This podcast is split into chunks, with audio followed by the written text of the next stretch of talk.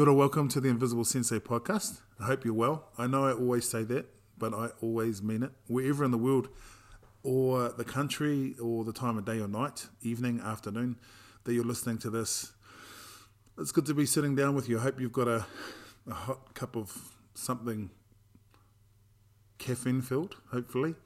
Or, you know, for me, I'm a, a lemon, honey and barley sort of a person, or a bit of garlic in there is really nice. I've got a little bit of a flu or a little bit of a sniffle, so you'll notice that, so I'll be sniffing a little bit. Also, I want to stay at the top of this podcast that when you hear this sound, that is me opening a bottle of water. Um, that is not me opening any any um, any alcoholic beverage. This is literally a N Z Natural sparkling spring water from New Zealand. So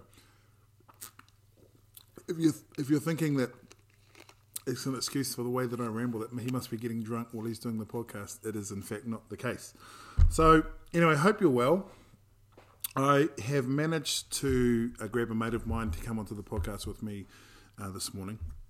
And it's one of those things where the Invisible Sensei is a person who will kind of drop things on people, unbeknownst to them. I have these things called, a friend of mine calls them the, the aha moments. So I tend at times to make very... What's the word? Um, I, I make very off-the-cuff decisions, and my friends just have to kind of get on board with me. So this morning I've got my friend uh, Sheryl, who studies at the Southern Cross Bukai Karate up there in Cairns, Australia, with my brother from another mother, um, P J Sensei, and um, with uh, Sensei Misha, and with dojo brothers and sisters, uh, Rudolph, and J R and the rest of the fams up there. And I called her early this morning. I said, are you feeling brave? And fortunately, she was feeling brave.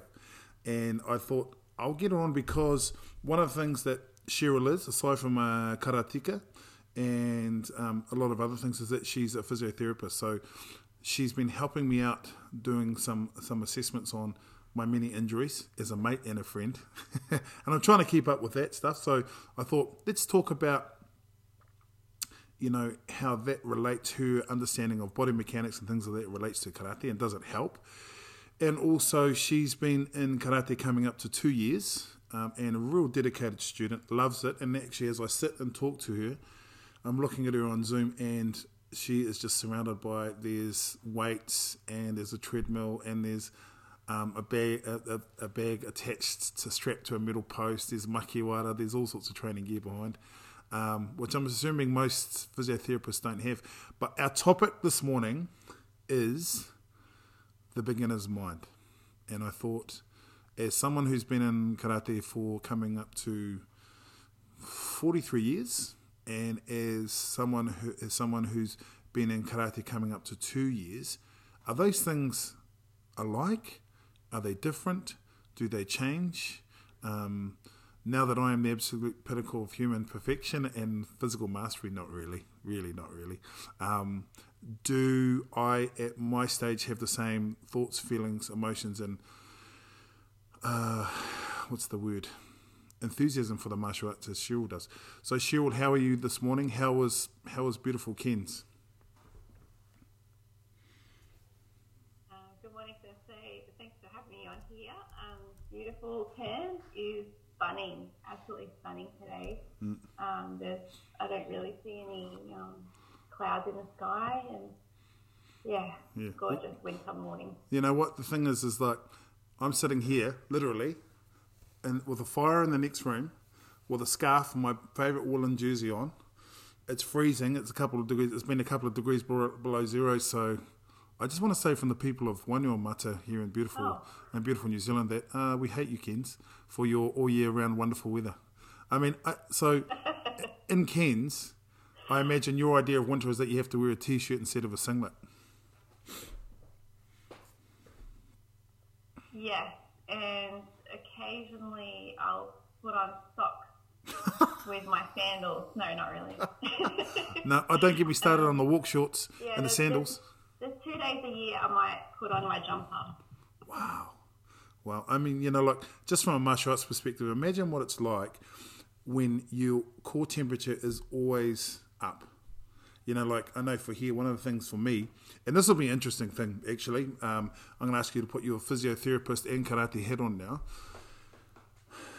I know in New Zealand, especially here, we're in our winter, and um, I've actually got a, a couple of injuries to my forearms. I was doing some, some weight training early in the morning, and I did so without a warm-up, and I find that Um, when I do a warm-up, if I don't do a warm-up, I tend to get little injuries and so on and so forth. So how important is it to you to, to warm up? Because you know, as a martial artist, you know that. And what's the what's the ideal time, and what, what do you want to do for a warm-up ideally? Um, in terms of warm-up, you want to make sure that you've started to increase your heart rate so that your heart's actually providing enough blood flow to the extremities that we're going to work out.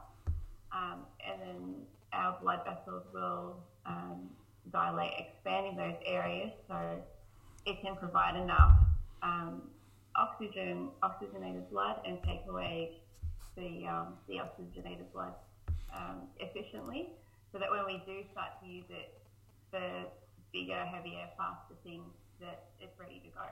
So Um, you probably want to be looking at, there's not really a minimum time, but the longer the warm-up and the um, it, the better it will be, um, obviously. And then also you need to make sure that you're going through the full joint range of motion as well. So you really want to do dynamic type warm-up. Mm. So you, you're um, going from one extreme Um, of the movement to the other, and um, the, the joints, tendons, muscles are getting their full movement before you even start trying anything that's too heavy or too powerful. Mm. Mm. Um, I think oh, slightly off on a tangent, but you try to avoid stretching cold or stretching as part of the warm-up. You don't want to be doing the static stretching, and also um, obviously Um, you have to be quite warm before you even look at doing weights, even if it's just push-ups. Really, mm. you should do a little bit of a warm-up first. Oh, that's good. That's that, that's good. Good, because you know you just. I, might, I suppose for me, I understand the importance of warm-up, but I like I get up at five and go and do a got my regimen in the morning. And for the last couple of weeks, it's been so cold, I've just rolled over and just pushed myself further under the under the sheets and just gone, I'll do it tomorrow, which, and as we know, tomorrow never comes. Um, why is it important to do, you know, you're talking about the difference between static um, stretching and dynamic stretching. So for um, for something like karate, how is, which is better? Because I know for me, I know in my sessions, and I'm totally... Um, mining you for information so I get the better in my sessions. I my sessions sometimes tend to be, the warm-ups tend to be a half of this actual session. Um, okay. Is it like, I mean, there's static stretches and so on and so forth. Um, what would you, for karate, what's the best, what? Give me an example of how you'd warm up if you're, you're doing in your own training. How would you use these stretches and so on? To start with, I'd focus a little bit more on getting my heart rate up first. So that might be something as simple as um, jumping on the spot and then forward, backward, sideways. Um, even just start doing a little bit of um, hyperbaki and things like that to get the bigger muscle groups going. And then um, once I feel my heart rate up, that's when I start to do some dynamic um, movements. So start with the shoulders, you know, just the circles. Um, start small, especially if it's quite cold. You're not going to go straight into the full range of motion straight away. So small um, angles to start with, and then slightly bigger and bigger, and then faster um, mm. as you do more repetitions. And then we'll do some thoracic rotation as well, really, really important. Um, and then the hips. So might start with leg swings and rotations of the hips, things like that. Um, and I like to do dynamic stretching of my calves. So they're on they're on a slight stretch. So I might be in like a downward dog position mm-hmm. on um, on the ground, and so the calves are actually on stretch, and then you're sort of just pumping your ankles. So yeah, you're forcing, gently forcing that range of motion, but you're not holding it. Mm.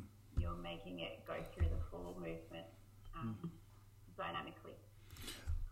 You know, one of the things that, you know, it's interesting when you talk about that, just going through the the warm-up that I learned at, you know, at the basic, not the, I shouldn't say the basic, but the standard uh, regime that regime that Goju-ryu practitioners go through, especially if they've come through the I O G K F as I did as a as a kid, um, that you almost perfectly articulated the standard um, warm-up, and which was apparently what Miyagi Sensei, what Miyagi Sensei's standard warm-up was. We were talking about thoracic um, twisting and things like that. Almost, I wonder whether the whether they had it. They must have had a knowledge of the body to create something so specific. And of course, in Okinawa, it's a very hot climate, much like Cairns. So I guess your your core temperature is really high. When I lived in the Cook Islands, Um, my core temperature was always really high, so I felt like I recovered from injuries a lot quicker, or maybe I was getting less injuries because it was so so much warmer. Um, so you've been you're coming up to your second year of karate, and how long have you been a physio for, Sheryl? Uh, I graduated in two thousand and one. Okay. Oh, okay. So yeah, yeah, yeah, yeah. You're a physio. My age. Yeah, you're a, you're a tenth dan. You're a tenth dan um, uh, physio. Um, And in terms of looking at karate now as a practitioner, what are some of the things, looking at from a, from the lens of a physio, what are some of the things which sort of strike you about the way in which we move as karate practitioners? Anything that kind of sticks out in terms of um, things that we shouldn't be doing, or, or things that, you know, kind of a little bit on the old school? I mean, I know for me when I started doing, we were all about squat jumps with weights and our shoulders and all that sort of stuff, and I know a lot of practitioners of my age, even younger and obviously older, who've blown their knees and their hips out doing stuff like that. Is there any, perhaps not in your own dojo, but just from what you've seen in your own experience, the kind of exercises we should stay away from if we're wanting to have longevity? Uh, that's a tough one because um, I guess from my experience, is quite limited, mm. and um, in our dojo, I find that everything that we do, not just to talk it up, but mm. everything that whatever. We do awesome. uh, this is this is a booth. Just in case you know, this is the bit where um where Sheryl does the commercial for the Southern Cross Bukai Karate Academy. Go. No, but it all seems quite biomechanically sound, mm. and a lot of this is um. Is very, like, they obviously, the old masters obviously knew the human body inside out a lot more than they, that, than I probably know it, to be honest. Mm. Um, and so in terms of where we can get our strength and, um, you know, the, the positioning and, and using our body wisely, I guess. Mm. And so, yeah, in my couple of years of experience, I, I don't think I've really seen anything that I feel like we shouldn't be doing. Mm. I, I think, um, if, if I can just uh, sort of interrupt you there, sorry, Sheryl, I think the first thing you shouldn't be doing is is, um, is following that guy, P J Broomhall Sensei. Um, there's something, I, I'm going to be honest, I don't usually say this, but there's something not quite worth that guy. His ears are too far apart and his eyes are too close together. Um... But also, I think the thing is, to be on a serious note, I think one of the things I appreciate about your sensei is that he's one of those people who's constantly evaluating what he's doing. Um, he seeks sort of a knowledge, and he's got a pretty amazing pedigree in the sense that he's really devoted himself to it and getting um, strong at it by allowing himself to be, to not being stuck in a certain in a certain way of doing things, not be frightened to. to um, improve or, or, or relook at things and let things go. I think it's a real important thing. Um, so for you, what sort of stuff do you do to maintain? I mean, I'm sitting here talking to you and I can see your makiwara and your punch bag and all the rest of that. What sort of stuff do you do to maintain for your karate training personally? Um, I guess the, the main thing that I would tend to spend a bit more time on is my kata. Um, at the moment, I am I have eight that I've learned, Uh, that is uh, the six that we do with our grading katas, and then just uh, Sanchin and Tensho. Mm. So I try to do those pretty much every single day. You know, that's probably more important to me at the moment, just because it helps me. That's my best way to meditate mm. at the moment. Mm. And I, I have tried normal meditation before mm. and, and practicing mindfulness and all mm. that stuff, just to try to sort of, you know, calm down anxiety and things like that. Yep. But what's been most effective for me, I think, is practicing kappa. Mm. So true, so true. And what do you, you know, like, um, and for you, um, like two years into it, how how have you? What kind of grabbed you about karate that's made you kind of, you know, I'm literally looking at your house, the bottom of your house as we're talking, your in your in your downstairs, and it literally looks like a dojo. Um, what's what's kind of created in, in you this desire, to, this real love of the art? Is it the people you're training with? Is it the sensei? Is it the community? Is it the art itself, or a combination of those things? What is it about it that's grabbed, that grabbed you? You just went, yeah, I want to keep doing this. I think this answer probably changes uh, maybe regularly, semi-regularly, and even one day I might be thinking it's one thing, and then another day it might be another. So, but there's definitely a lot of um, positive things that I love about it, and I definitely say, I guess as a physio, I find everything is is the whole package.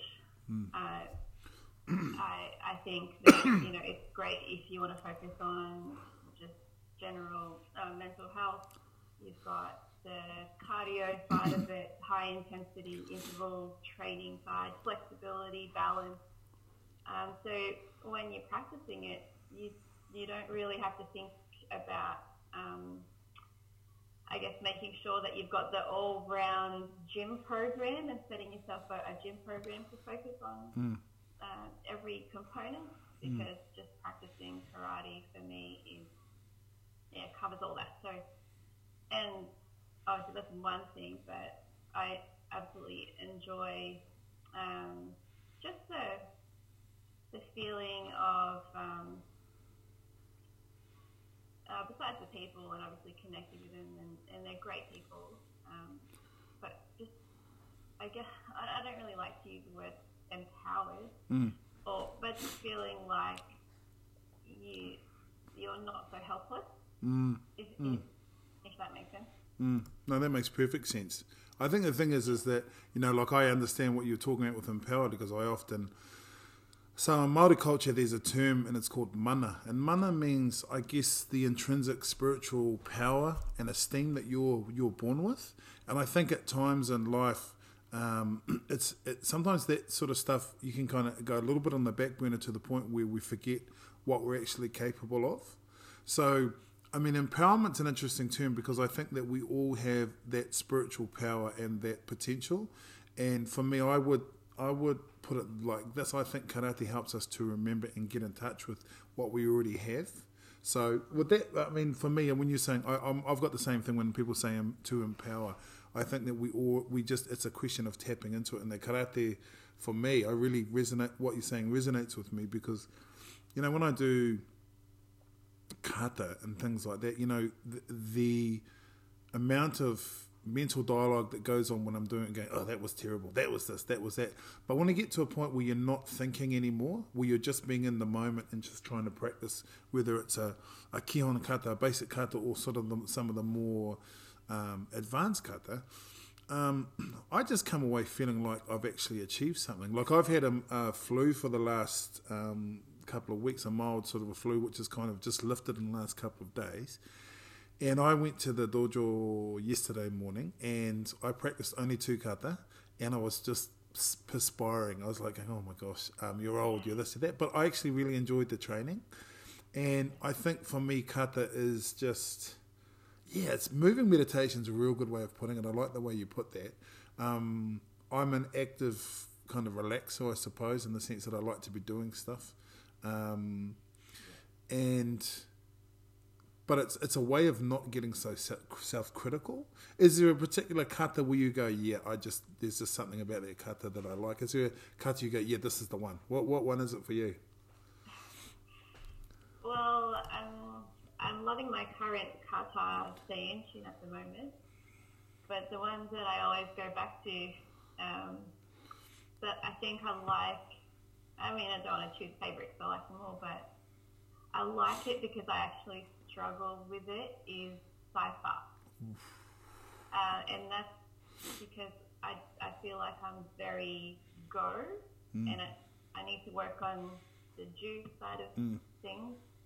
And when it comes to cipher, I just feel, yeah, I'm just not getting it. So yeah. I, I do it all the time. I always choose it when I have to, when I get to choose the kata I'm going to do, I'll choose it because I, it's a challenge for me. Mm. I think that with, I mean, you've got to also consider the fact that, you know, your instructor's pretty, pretty terrible too. I mean, you've got to focus on that. I mean, Sensei Broomhall, come on, let's be honest. I mean, come on, man. No, but seriously, I, I I hear you on that. It's funny that you're talking about cipher. I've always struggled with cipher. It's one of those. It's one of those kata where I've just sort of started to make a friend of it in the last few years, and it's interesting because it was just it never felt like a natural kata for me, especially when you're dropping into that shikodachi and doing the uraken. It's like it feels. It just I just I've always felt like it's not a kata that comes naturally to me, but I think that I'm slowly starting to, after about thirty years of doing it, of practicing the kata, I'm starting to sort of, maybe maybe we're not friends, but no, we can sit in the same, me and Cypher can sit in the same room together and make polite conversation, you know. Um, and so what which kata, so you were saying there was a kata that you always go back to that you really enjoy. So what's, what's the difference now? Do you think that the kata you learnt first, you bring, you can see the relation between the first kata to your to Seiienchin? Are there certain elements that you try and put into both kata? You know, because when you're learning, like, Cheryl's looking at me like going, mm, "I'm not really understanding you, and I'm not really understanding myself." You know, like when you first learn a kata, right? Your first kata, you don't have anything to relate it to, because it's just this kata, this form of movement. Now, eight katas in. Can you see the relationship between the different kata? I mean, is there, are there certain common elements for you in the way that you do kata or look at kata? Hi. Um, I think, well, trying to learn my first kata, yeah, that was, that was crazy. Um, and I never thought I would actually learn eight after trying to learn that first one. Um, I think with... the main thing that I'm getting out of all of them, if this answers the question, is um, the change of direction um, and visualizing,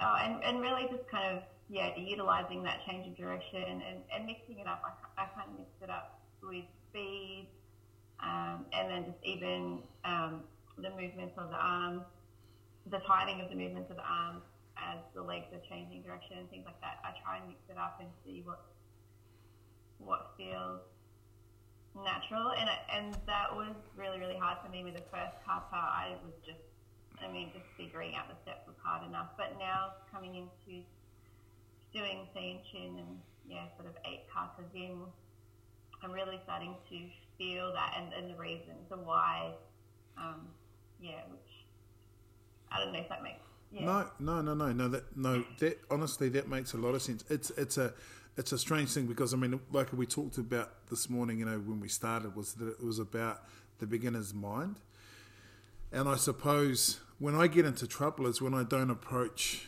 kata in in that way or karate in that way. The other night we did a you know um, your dojo sister Kalima and sisters Kalima and Te Awa, we were doing a um, training session. And I was teaching the class, and it was just a real, not a basic exercise, but we were doing some cardiovascular exercise in it, and I just felt myself absolutely struggling. And I and I was going, why am I doing this to myself? What what did I why did I do this? This is a bad decision. I instantly regret my decision, um, because I suppose when I was doing it, I was going, oh, I'm struggling a little bit more than I'm than I'm used to, and um, I think I thought, well, because I was starting to think, but I'm the sensei and I'm this and I'm that, and I need to be this and that, rather than go, look, I'm a beginner too, and to approach it in that way. And I think with um, kata, sometimes, you know, like, there's so much to practice in karate, as you know. And I think there are times when, I know for me, I kind of leave things on the back burner in terms of, oh, there's kata that I don't practice because I don't like doing them. Like Kururunfa is a kata that I, I struggle with, but I've been working on lately. Um, and I get into this sort of thing of, I well, I should be this and I should be that, rather than just accepting myself, how where I am and who I am and what I'm doing in that moment. And going, you're struggling because you haven't been doing enough cardio, you know, Mister Invisible Sensei guy. You've been talking too much podcasts and not doing enough uh, road work and things like that. And it's very, I think one of the things about beginner's mind is that it's is it's really simple, you know, just practice, you know. Um, and it and it's and it's hard because it's quite humbling from time to time, because you know you start getting into this place of thinking, oh look, I'm amazing, and then you get brought down to earth. You know, oh yeah, no, I'm not actually not everything I I thought I was. Um, so do you, you do some you do a bit of sparring uh, with um, Paul Sensei, just in general in the class. Hey, yeah, we do. And how do you find so? What was your first experience was when you first started doing free sparring and things like that? What was your experience of it, and how did you how did you find that? Very daunting. Um, I was really, really scared. Still am. Um, I think, yeah, just always not not having that confidence to even know what I'm doing. Um, I just feel like everything I do is kind of, yeah, that I'll just suck it up, I guess.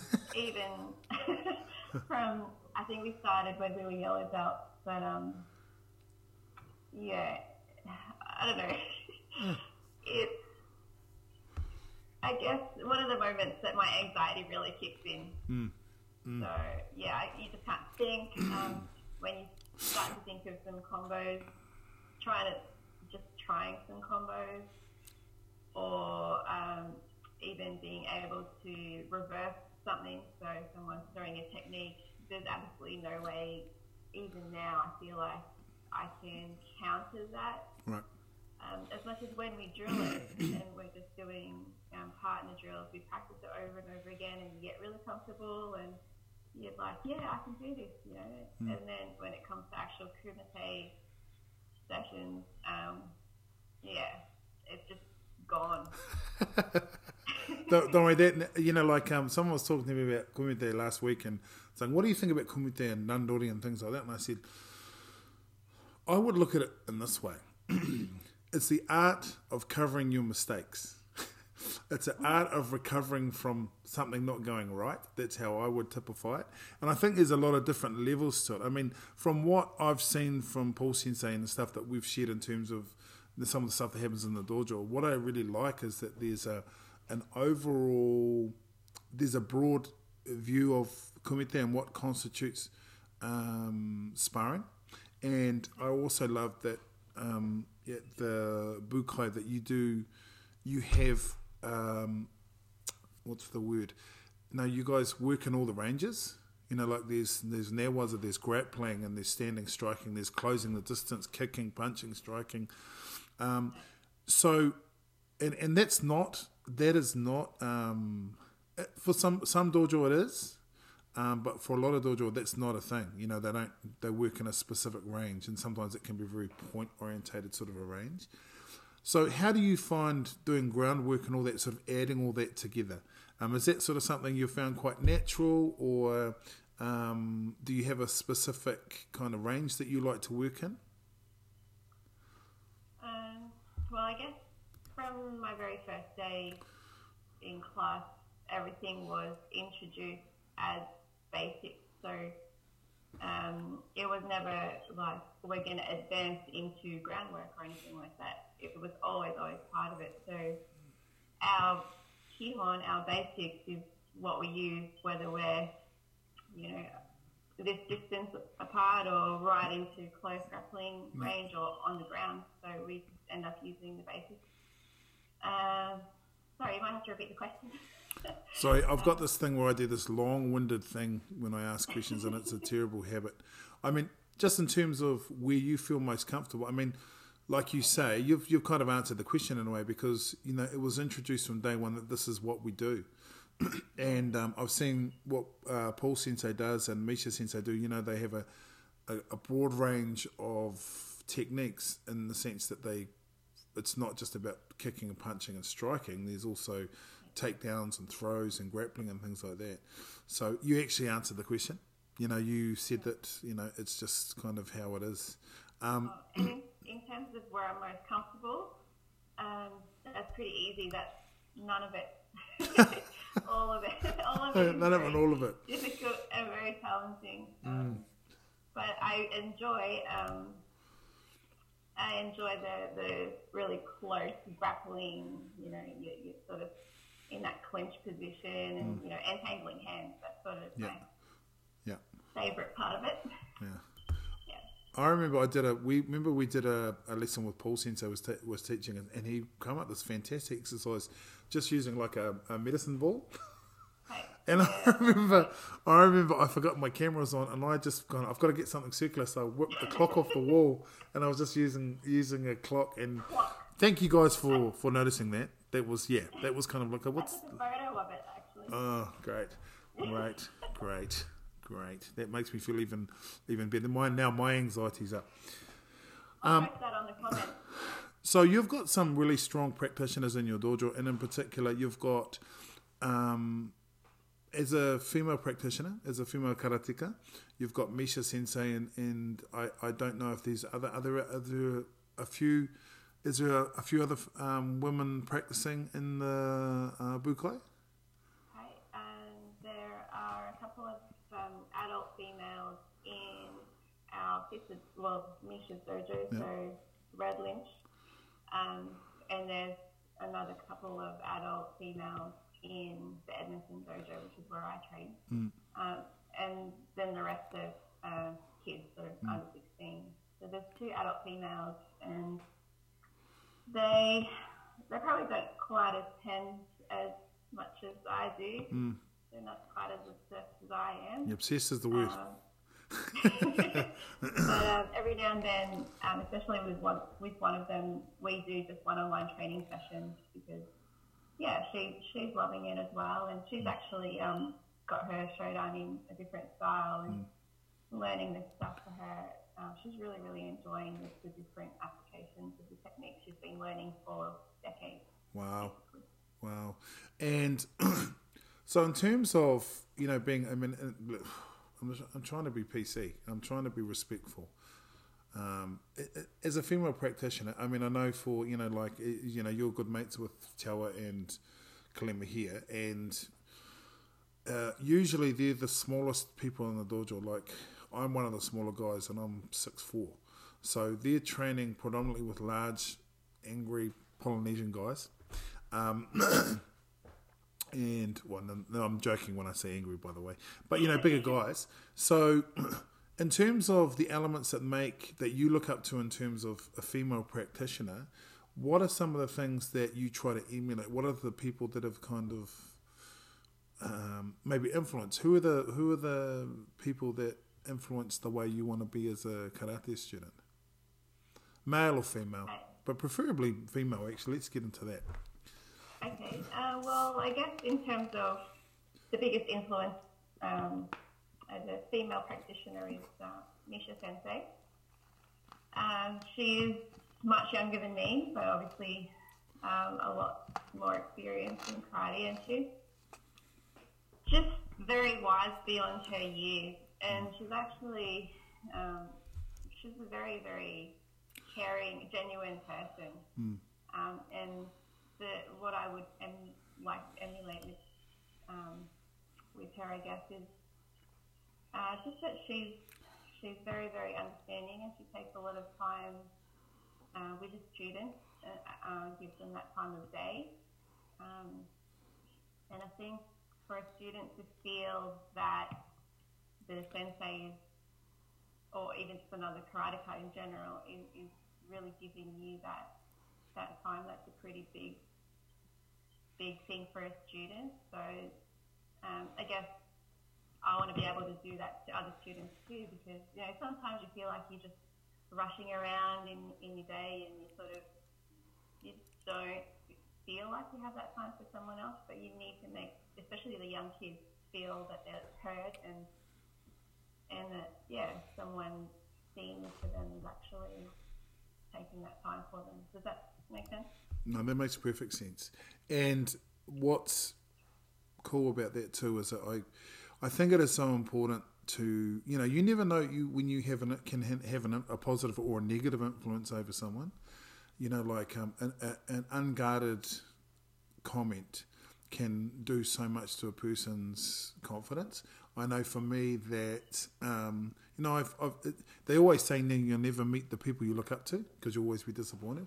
But I've met, I've been really lucky, and the people that I've looked up to and met, you know, like taking a moment just to engage in a real human way can mean so much, um, and can be so encouraging. And, and I know that I've had that in my life. I've been very lucky. And so I, when I'm in a position to do so, or in a position where it's, you know, someone approaches me with something, I do try to, you know, try and actually be engaged, try and actually be honest and, and, and there with that person. And I think it's so true as martial artists, especially with young people coming through. If we don't take the time, excuse me, or just students coming through, young or old, if we don't take the time to engage, we're not going to have a martial art, because no one's going to want to continue that, that on. And I know people get all sort of caught up in the yeah, combat, it's this and it's combat that. I mean, but to be honest, I think for me, I'm starting to realise that martial arts is more a lifestyle, and it's a, a way of viewing the world. It's a way of, um, it's about, it really is about relationships, and the relationship, my the relationship I have with myself and who I want to be, the relationship I want to have with my family. I mean, you're a mother. How do you do you feel that, like, I've got a friend of mine who's an artist, and he said, my art is good because I don't bring my art to life, I bring my life into my art. How, as a mother, how do you feel, does karate impact upon that, and does being a mother impact upon your karate? I know that's kind of a big question. What are the values that you kind of feel you might bring in? Um, it's, it's actually a really huge impact um, on my karate, because I feel that one of the things that keeps me going, or one of my major dri- uh, drivers, um, my why uh, with karate would be uh, related to my family, or my kids especially. Mm.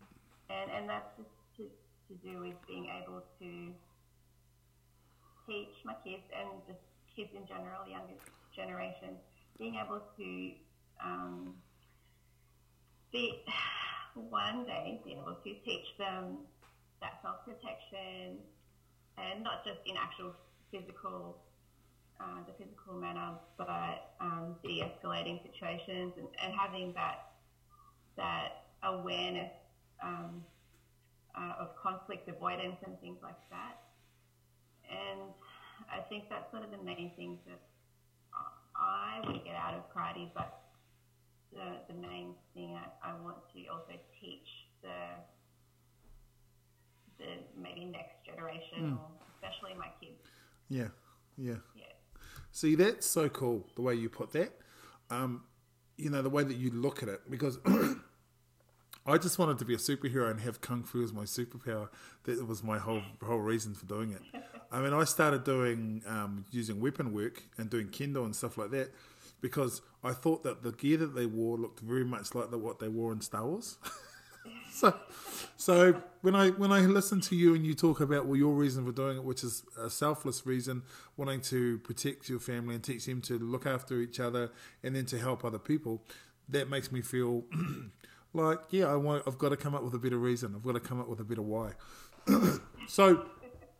Now let's talk a little bit about um, about your training, in that training with, I mean, I want to, you know, like I've talked a little bit about Broomhall Sensei and Misha Sensei. And also, I don't, I don't like the word, the word progressive, because progressive would seem to would seem to indicate that people didn't always have a an a desire to develop. Um, what is it that, I mean, like you said, you've been in it two years, and and I think you're kind of in a weird kind of a way, kind of lucky to be training in a dojo which is so kind of open, and and Broomhall Sensei's like, you know, like. Um, so Sheryl and I and um, um, my partner Te Awa and our mate Kalima, all, we all train the same dojo. So we've kind of got this kind of um, cross cross the ditch um, dojo family going on. Um, and for me, I know I came from a training background. I was very lucky. My first um, real teacher was very open. But and then after that, I moved to other people. Um, I moved on as I moved around, uh, lived in different places and countries and things where that was not the case. Um, how do you find training with Broomhall Sensei, the Bukai, and what sort of some of the things where you go, yeah, I'm, I'm, I'm, that's one of the things I really like about training here? Well, there's way too many things that mm. I can really pick out, but um, I guess.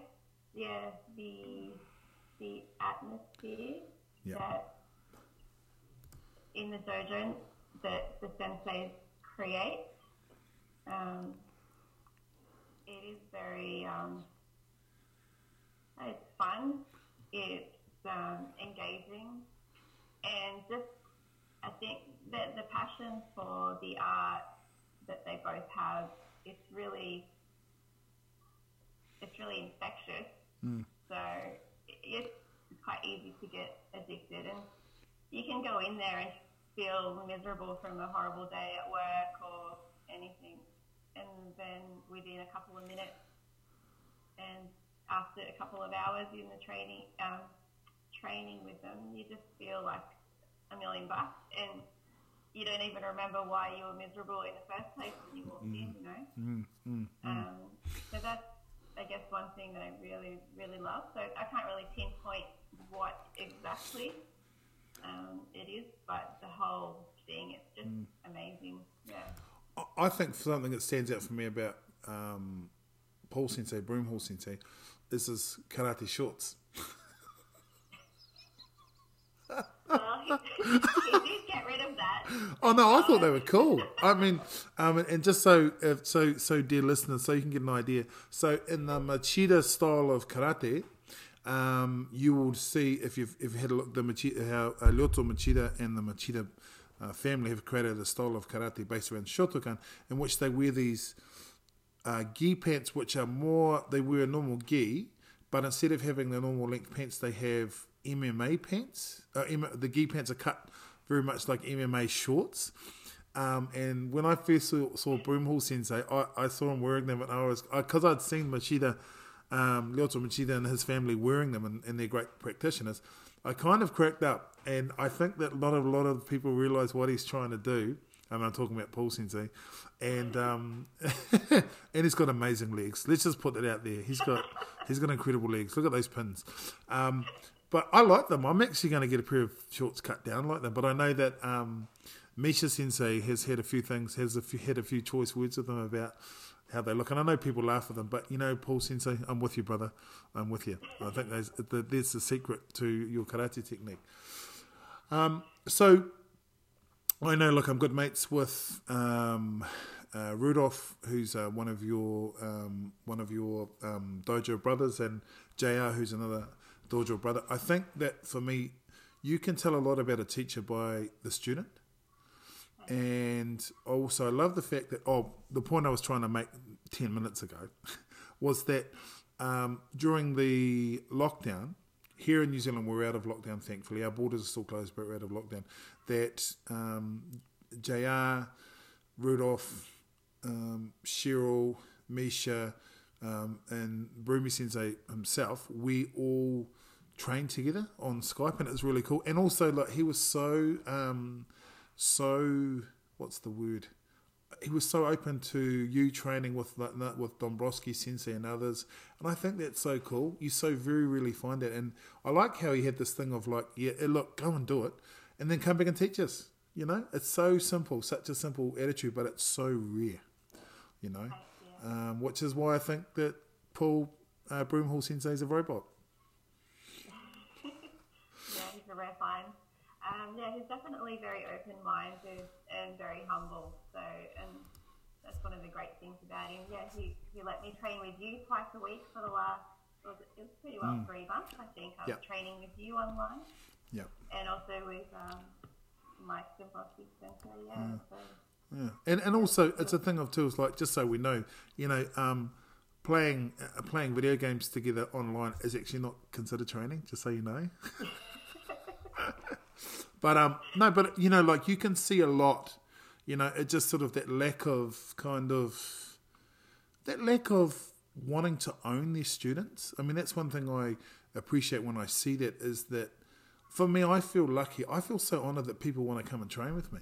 You know, like come to the dojo. I'm like, you know, like they're not there as my disciples. Hopefully, they're there as my friends first, and then yeah, I teach them some stuff. But I I learn as much, if not more, from my the people who train with me, um, as as they I I get to I get them to teach them how to kick a bit different, or punch a bit different, or how to do some weird dances, and and how to roll around the floor with each other. Um, but I think that real sense, well, for me, what a sensei should be is that someone who actually learns from their students as well. Um, and I know for me, if you talk to Kalima and Te Awa, when they first started training, we first started training, my my sessions would go to four or five hours. Uh-huh. And I said, I said, oh look, um, just so you know, I don't use, a, I can't, I don't have a clock in the dojo. I just go until I feel like stopping. And it was this thing of like, we go for four or five hours. Have you talked to all my um, Yodancha students from back then? They'll go, oh yeah, we remember those sessions. Um, I but, would love that. But well, no, you say that. Um, but thankfully, they kind of uh, they they sort of stuck with me, and I think that's the hardest thing sometimes as an instructor and as a student, to stay motivated. So what? How do you motivate yourself? What, like, I know for me, like I do things like I'll read a book around martial arts, a particular sensei that I like, or I'll watch a YouTube video or something. Is there a particular thing that kind of gets you motivated for, for training? Because I know that you and you guys have just started back contact training, eh? Yeah. Yes. Yes. Well, when I say and when I say contact training, I do of course mean from a safe distance on via via. Um, via uh, Zoom. No, we did get the go-ahead yesterday as of midday, Friday the third of June. Mm-hmm. Yeah, the, um, contact was allowed. Mm. Um, so, uh, sorry, what was the question? So, what, what's, what, how do you inspire? I mean, I sort of, I kind of de derailed you there. I'm sorry, Sheryl. Um, What? How do you get? What inspires you? Like, what do you use to go, right, I'm going to a session or something like that? Is there, when you uh, when the few times when you don't feel like training and that, or you're kind of feeling a bit a low ebb, is there particular things that inspire you to get into the dojo? Um, it's it's a rare thing that I'm not in. Yeah, that I'm not motivated. I'm usually bouncing, ready to go. In terms of karate, anyway, yeah. Not everything else. Yeah. Um, but to go to the dojo, if I'm really, if I'm really struggling, I guess I'd probably just say, tell myself that I know that I'm going to end up feeling one hundred percent at the end of the session. Mm.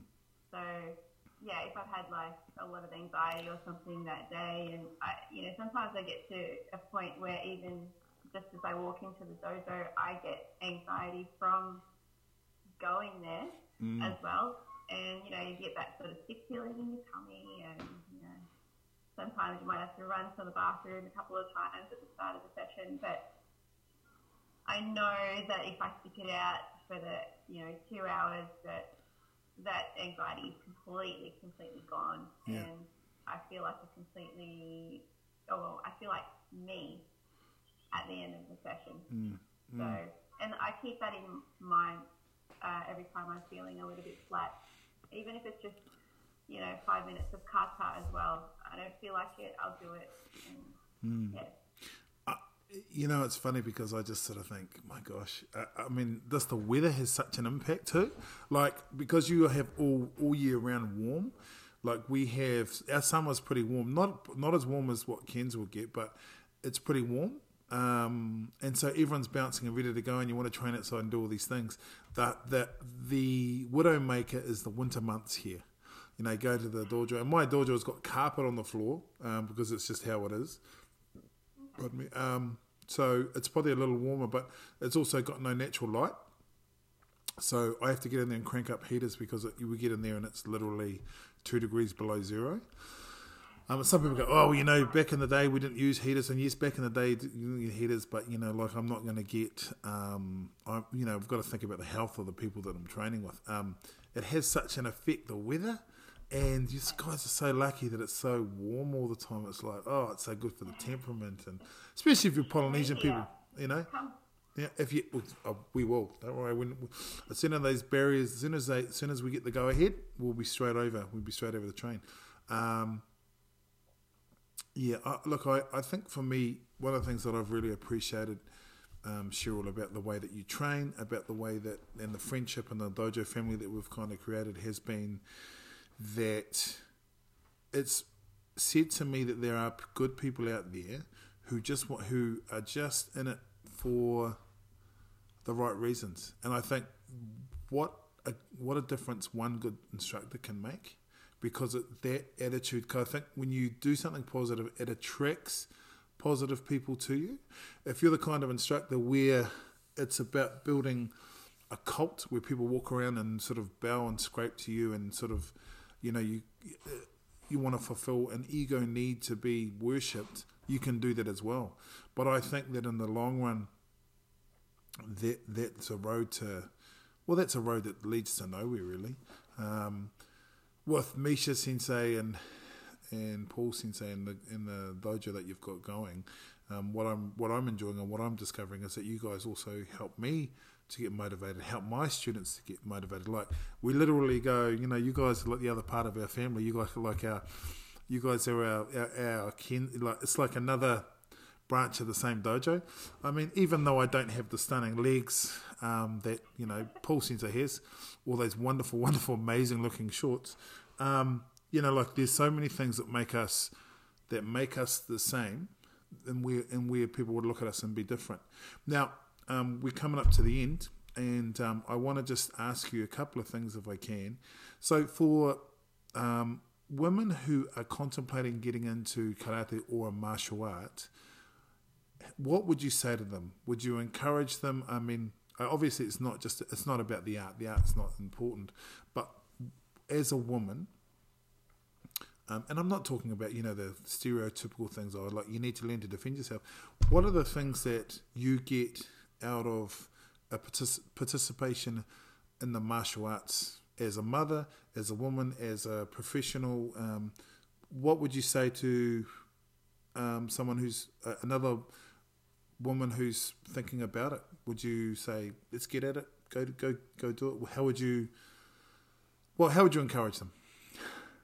Oh, that's a tough one. Um, I have tried to encourage a few uh, women join up as well, but I think the main thing, I know I keep going on about maybe the psychology side of things um, rather than the actual physical training side of things, but I think my biggest selling point would be that it does help with uh, mental health. Um, it really absolutely helps with anxiety and depression and, and just that obviously the relationships that you have with the people in the dojo, um, but at the same time being able to discover things that your body can actually do and you didn't realise that you could, especially as a forty-year-old female after two kids and things like that. I was, I was pretty unfit and uh, overweight and things like that, and um, I went in there just thinking, how am I going to do this? Like, I have no idea what I'm doing. Um, and then over the month, yeah, my body, actually I, I, I, um, I had sort of a chronic back pain and uh, knee pain and neck pain.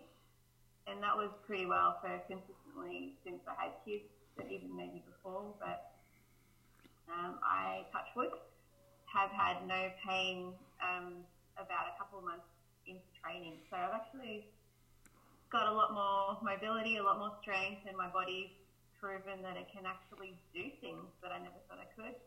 Um, mm. And I kind of look at it when I train, I look at it as a celebration of what my body can actually do.